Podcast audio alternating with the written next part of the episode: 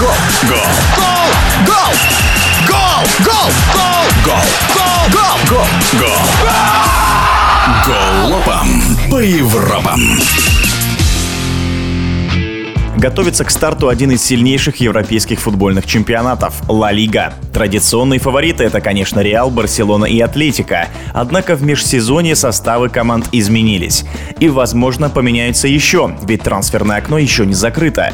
Так Реал потерял своего звездного французского нападающего, пятикратного победителя Лиги чемпионов Бензима, который теперь будет радовать болельщиков из Саудовской Аравии. С прогнозом на предстоящий сезон в Испании мастер спорта СССР Сергей Веденеев.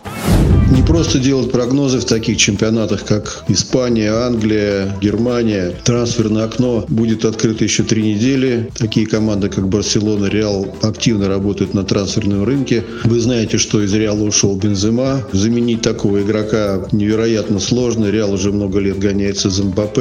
Где он окажется этот форвард, неизвестно. Конечно, есть Реал Венисиус, но ему, чтобы скрывать фланги и отдавать голевые передачи, конечно, нужен очень хороший форвард заменить Бензема очень непросто. Для примера можно поставить Барселону, которая, приобретя Левандовского, хотя он уже и далеко ему за 30, он стал лучшим бомбардиром этой команды и, по-моему, даже и чемпионата. Но в любом случае эти две команды будут продолжать бороться за первые места. Остальные клубы, скорее всего, будут бороться за третье место, потому что у них не те финансы и возможности. Они стараются обходиться недорогими покупками, и поэтому их вполне удовлетворит или третье место, или место в Лиге чемпионов.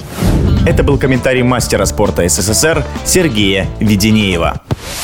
Голопом по Европам.